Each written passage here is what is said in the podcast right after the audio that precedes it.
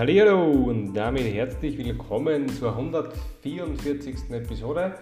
Die 150. ist schon im Kasten. Und ja, heutiges Thema finde ich recht cool. Zwar war am 22. Mai, also vergangenen Sonntag, eine Friseurvereinigung namens Barber Angels, also so einfach ein Verbund von selbstständigen Friseuren im Chancenhaus Obdach in Wien und hat allen Wohnungslosen und von Armut betroffenen Menschen kostenlose Haarschnitte ja, angeboten, auch Werte natürlich und so weiter.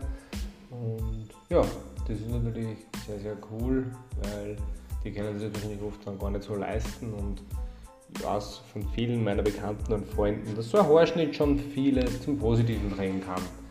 Und dementsprechend coole Aktion, wollte ich mit euch teilen. Wünsche euch einen wunderschönen Abend. Wir hören Sie. Alles Gute. Ciao, ciao.